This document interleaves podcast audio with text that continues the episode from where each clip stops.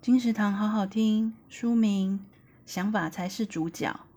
轰动日本的天才数位大臣唐凤打破框架的三十种破茧思考，作者近藤明生子。唐凤具有不受框架限制的性别气质，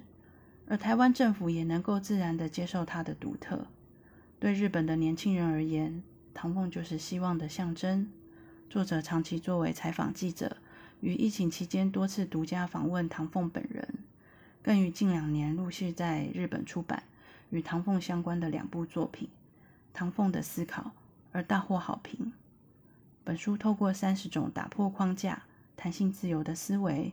从生活、教育、性别、职业、兴趣谈到社会创新、价值与自由民主。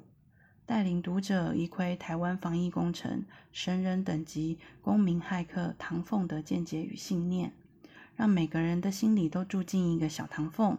透过唐凤的思维，打造更美好的未来。想法才是主角，由尖端出版，